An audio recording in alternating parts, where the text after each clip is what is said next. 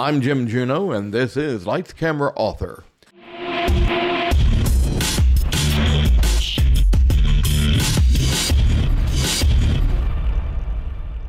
John Sonny Franzese reportedly committed his first murder at the age of 14. As a made man for the Colombo crime family, he operated out of his Long Island home, specializing in racketeering, fraud, loan sharking, and other illicit deeds that he would deny to his dying day. His career in organized crime spanned over eight decades and intertwined with the careers and lives of Dean Martin, Frank Sinatra, Jayne Mansfield, and several others.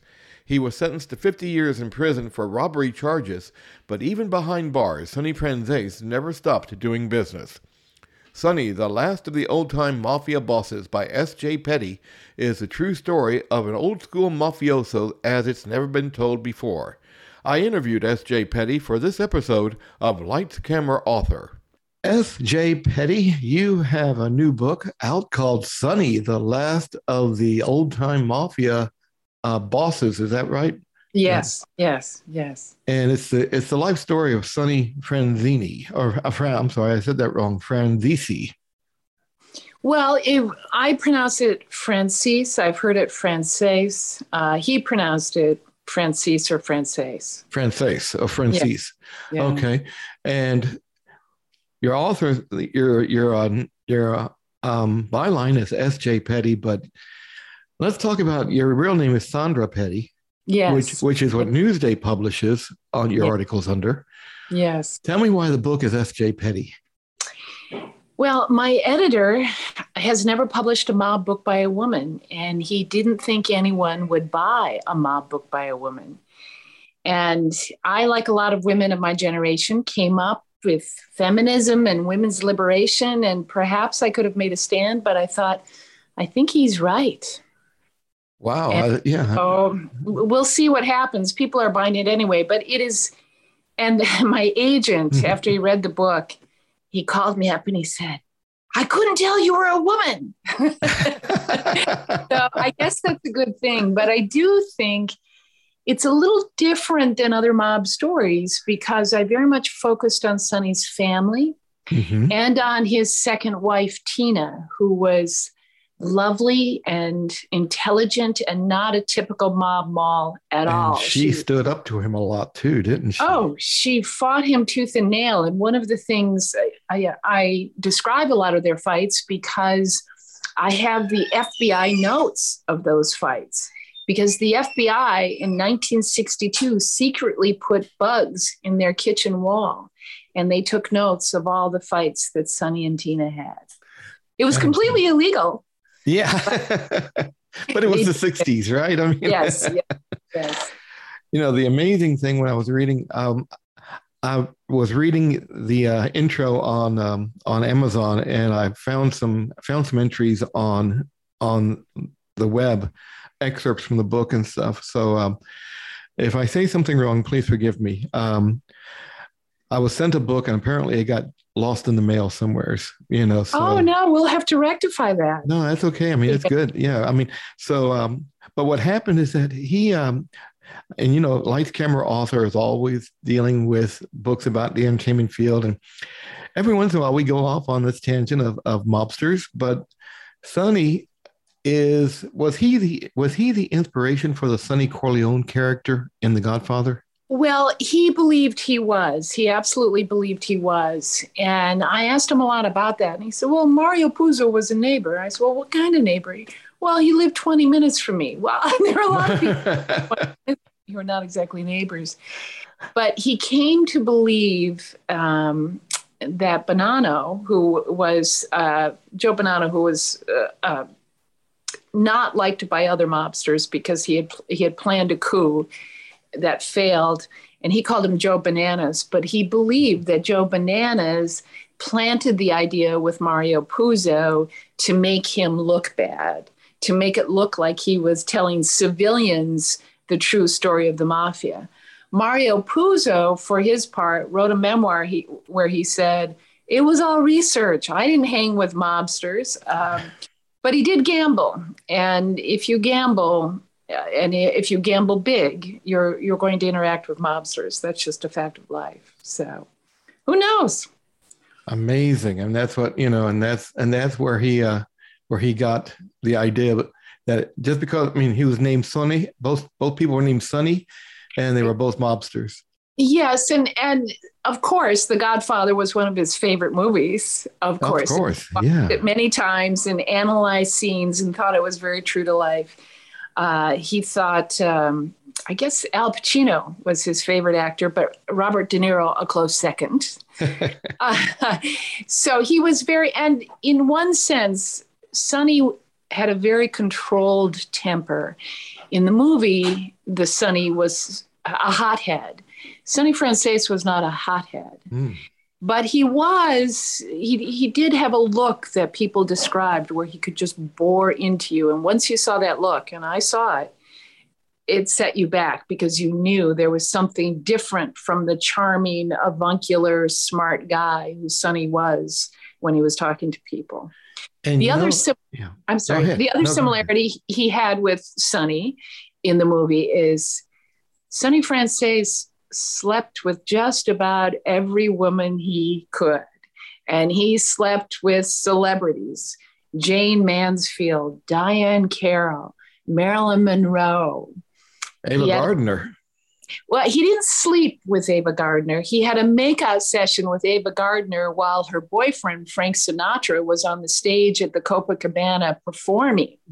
And he just did that because he and Frank Sinatra had this uneasy rivalry. They always jousted to see who was better than the other. And at one point, because I interviewed Sonny multiple times for the book, and I said to him, Did you know Frank Sinatra? And he said, You asked the question the wrong way. You should have asked, Did Frank Sinatra know Sonny Franzese? Wow. he was, and you met him at, when he was 100 years old. Yes. Which is unusual for a mob boss to be living that long in the first place. Well, it is. And he attributed to the fact that everyone in his family lived long lives, but he outlived all his siblings.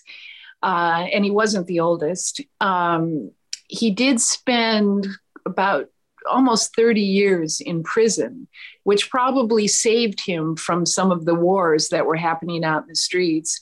He did not drink or smoke. He would have an occasional glass of wine. So, unlike his contemporaries who would have these long wine fueled pasta lunches, Sonny was very disciplined. He worked out. He'd, he'd uh, grab a sandwich on the run and he, he stuck to business. He wasn't someone, he was, he exercised extreme self discipline. And he also gave up sugar when he was in the army. And he thought that was something uh, that was important. However, the first time I met him, I brought him a tray of Italian cookies because I thought you should have an offering for a mob boss. And he tells me he doesn't eat cookies. And I said, Well, I, I guess we should take these. But guess what? He took the cookies. ah, and you also brought him pasta fagioli. Yes, you know, at, at the end of our first interview, he complained he he hit his tray in the nursing home because it was rice and some kind of bland food, and he said, "Oh, I can't stand this." And I said, "Well," and I now realize he was performing for me, and I walked right into it, and I said, "Well." What do you want to eat? I'll, I'll bring you lunch next time. So I ticked off all these different options, you know, penne alla vodka, shrimp scampi, all these sort of high end Italian things. And he said, pasta fazool, which of course is, is a traditional dish that's very hard to find. There was only one place in Queens that we could find that actually made traditional pasta fazool. But that's what I brought him every time after that. Um, that's great. And now let's talk about. I mean, uh, yes, he he was as vicious of a mobster as they come. I mean, when he said, you know, I, I killed a lot of guys, not five, six, seven, or even 10, we're talking maybe 40 or 50. Right, right. You right. know, and he was never, he was never imprisoned for murder. No, he was tried for ordering the hit on Ernie the Hawk Rupolo, who was a one eyed hitman who killed a lot of people for the mob. And his body was found uh, in Jamaica Bay, New York uh, it had floated to the surface despite the fact that they had tied it to two concrete blocks because the killers had made the mistake of not slitting open the stomach. A key when you want a body to sink is to slit open the stomach. And instead, it rose to the surface and it was discovered by a 16 year old boy. And Sonny was charged with the murder, but he got off uh, at the last minute. A surprise witness showed up and helped Sonny get acquitted. You met him through a guy that you name in the book only as Frankie Blue Eyes. And yes, you still don't know his last name. I do not know his last name, and that's exactly how it, he likes it. Um, although I talk to him all the time. And what you realize about guys who certainly reach guys who reach Sonny's level, he was the underboss of the Colombo crime family. So he was very smart. And Frankie was very close to him. And at one point, I was talking about, oh, I can get these records if I put in a Freedom of Information request. And Frankie Blue Eyes walked over to the videographer and he said, Is Sandra going to put in a Freedom of Information request about me? And he said, Frankie, we don't know your last name. He said, Good, good. That's how I want it. And I never, I've never learned it. Now, when I was reading when I was reading the book, my initial thought, Frankie Blue Eyes, Frank Sinatra, but he Sinatra died before you even met Frankie Blue Eyes. Oh, absolutely. There's no connection between the two whatsoever. Yeah. Yeah. yeah. Let's talk about his days at the Copa. I mean, he uh that was that was back in the days when the Copacabana in New York was the place to go if you wanted to make get your career made. That's where I mean Dean Martin, Bobby Darin, uh, who else? Sammy Davis Jr. Absolutely, uh, Frank Sinatra. Frank Sinatra, yeah. Uh, June Allyson was a Copa girl. It was the place to be with his fake coconut trees and and um, the dance line, but they ran it like a private club. There was a dress code, and unescorted women could not come in but Sonny's wife Tina, because Sonny always went in the back door because he caused such a stir when he walked into the club. He would try to go in through the back door, and Tina would go in the front door. And she was one of the only women who was ever escorted in alone, but she would be taken straight, straight to Sonny's table. And I once asked Sonny, I said, Well, where did you sit at the Copacabana? And he said, Wherever I wanted. literally, if they uh, were full, they would put a table on the on the stage for Sonny. Now you know the silent partner of the Copacabana was Frank Costello, who was a close friend of Sonny's, also a Colombo crime family guy who ultimately rose to uh, believe be the boss. They, but they were very very close, and so I know Costello wasn't Colombo. I may be confused on that. I'm thinking of Joe Colombo, but Joe Costello was another mobster who had a silent.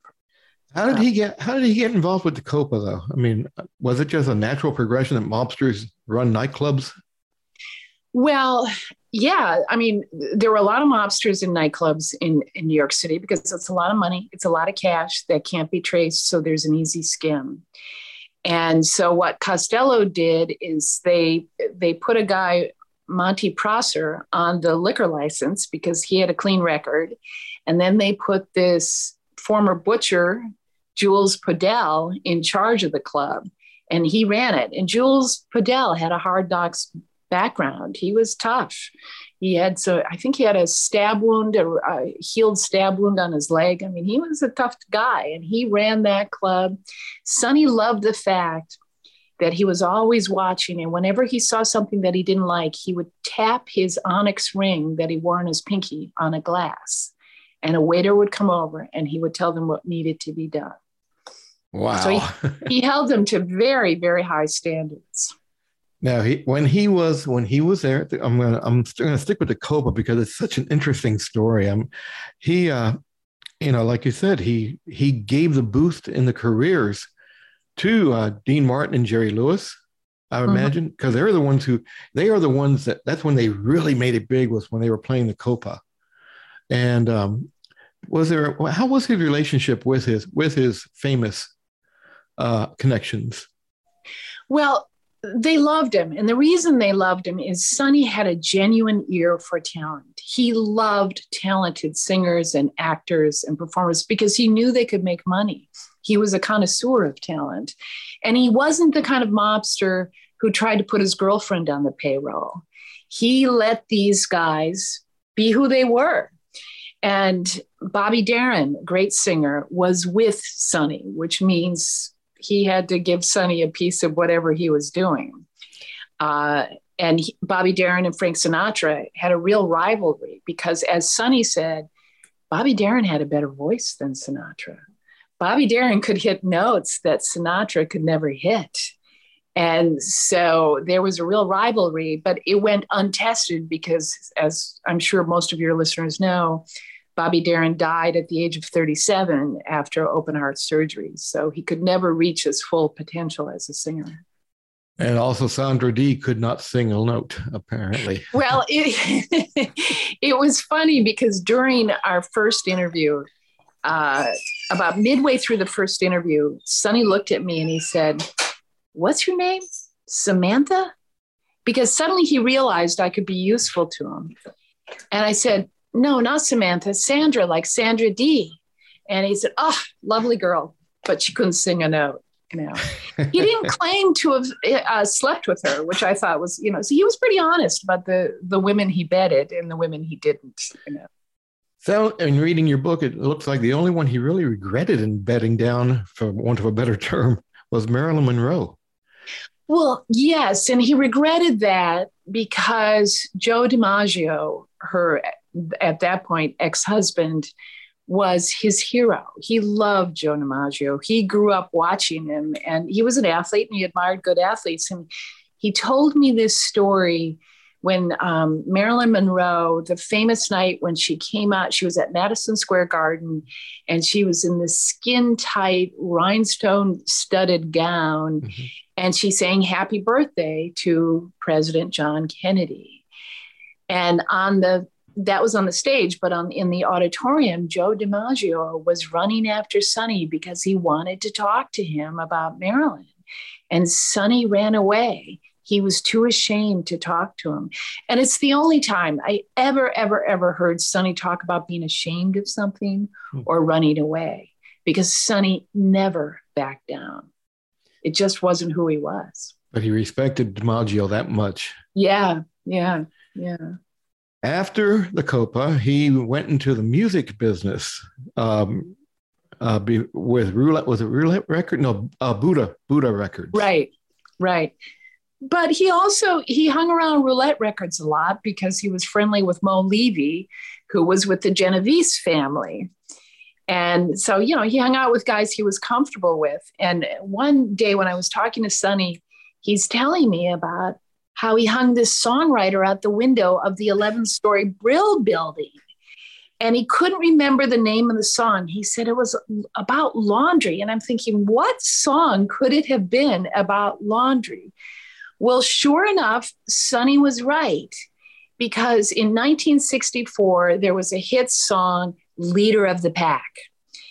And Roulette had created this novelty group called the Detergents who recorded a song written by Paul Vance called Leader of the Laundromat. And it was a parody of Leader of the Pack. And it was wildly successful. It sold 900,000 copies. And of course, the detergents wanted their royalties.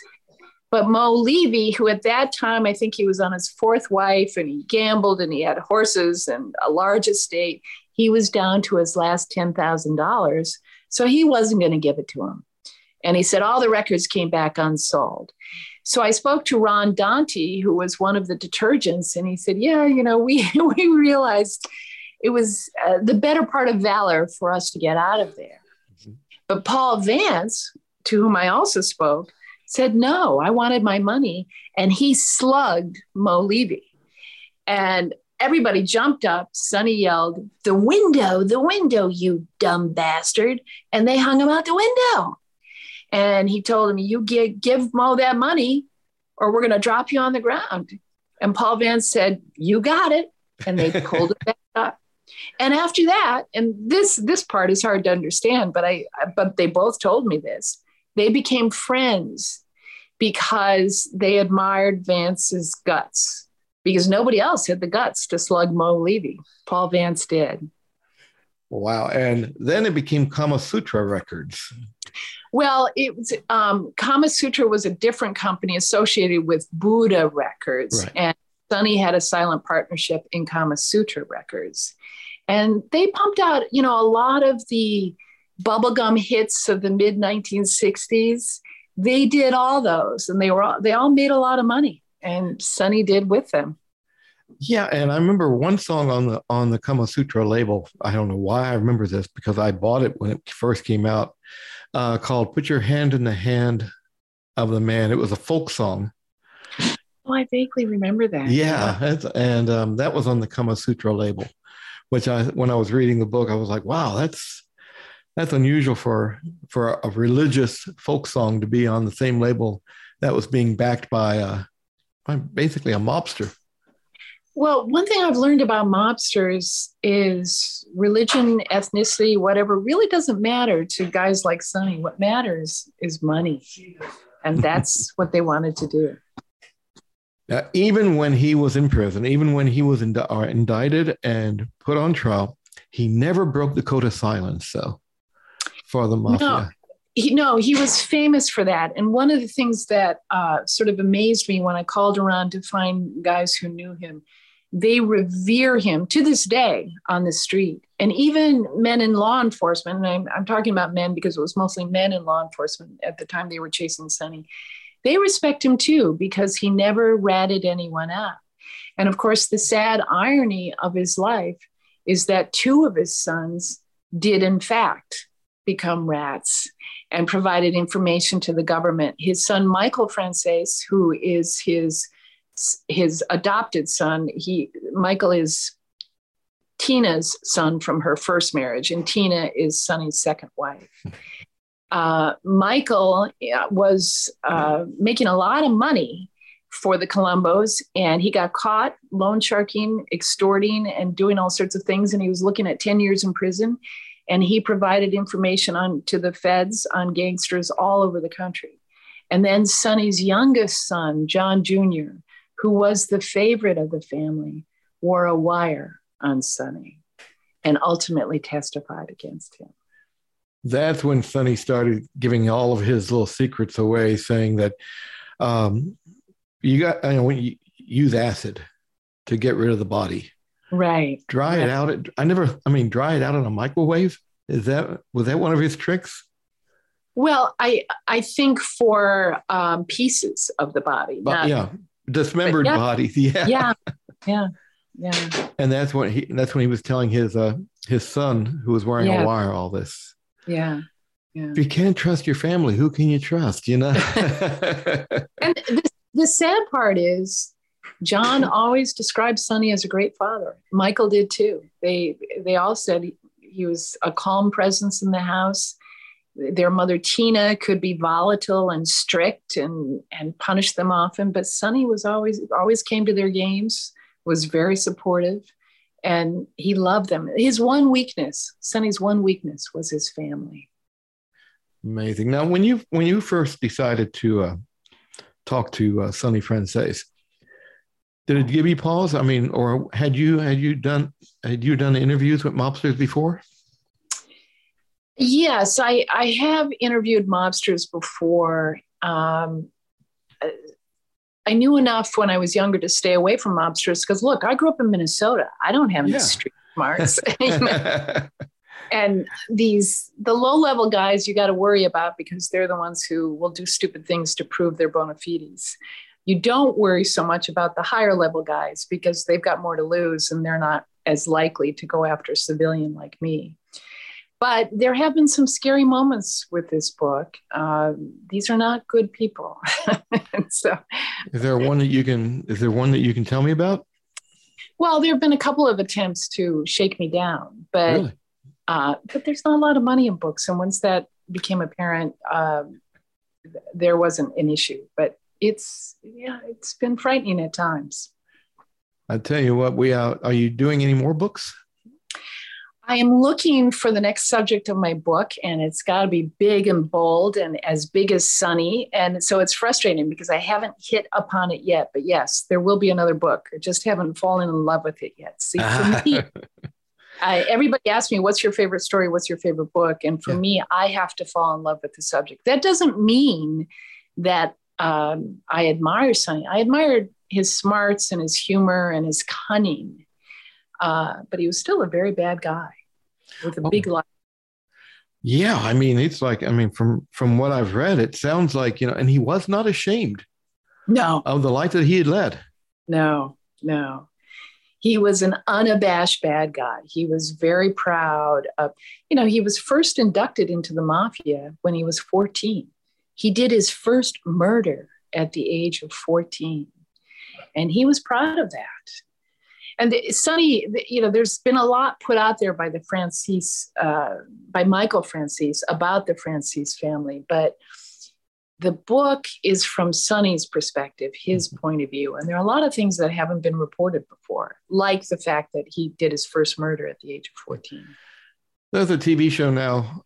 It's about, I guess it's about the making of The Godfather called The Offer. Yeah. Yeah. Have you yeah. seen it? I haven't. I've read about it, but I've got to yeah. watch it, hear about it. I was just wondering if, if any of it, you know, if you'd seen it, if any of it was accurate, but since you hadn't seen it yet, I, I don't, I don't, I haven't seen it yet either. I confess, you know, but. Well, I do know in the making of The Godfather, the producer, Albert Ruddy, had arranged for all these scenes to be shot in New York City. And then all of a sudden, Joe Colombo started creating a ruckus, claiming that he was disparaging Italian Americans. And so they had to reach an agreement and literally pay off the Colombo family in order to get the, be able to film at the scenes where they wanted to wanted to film. Oh wow! Well, and Sonny got a piece of that. So he does have a tie-in. He does have a tie-in with the Godfather movie. Oh, an absolute financial piece. And by the way, he got that money while he was in prison. hey, if you can make it, go ahead. uh, Sandra Peddie, S.J. Peddie. The uh, Appreciate you being here. The book is called Sonny, the Last of the Old Time Mafia Bosses.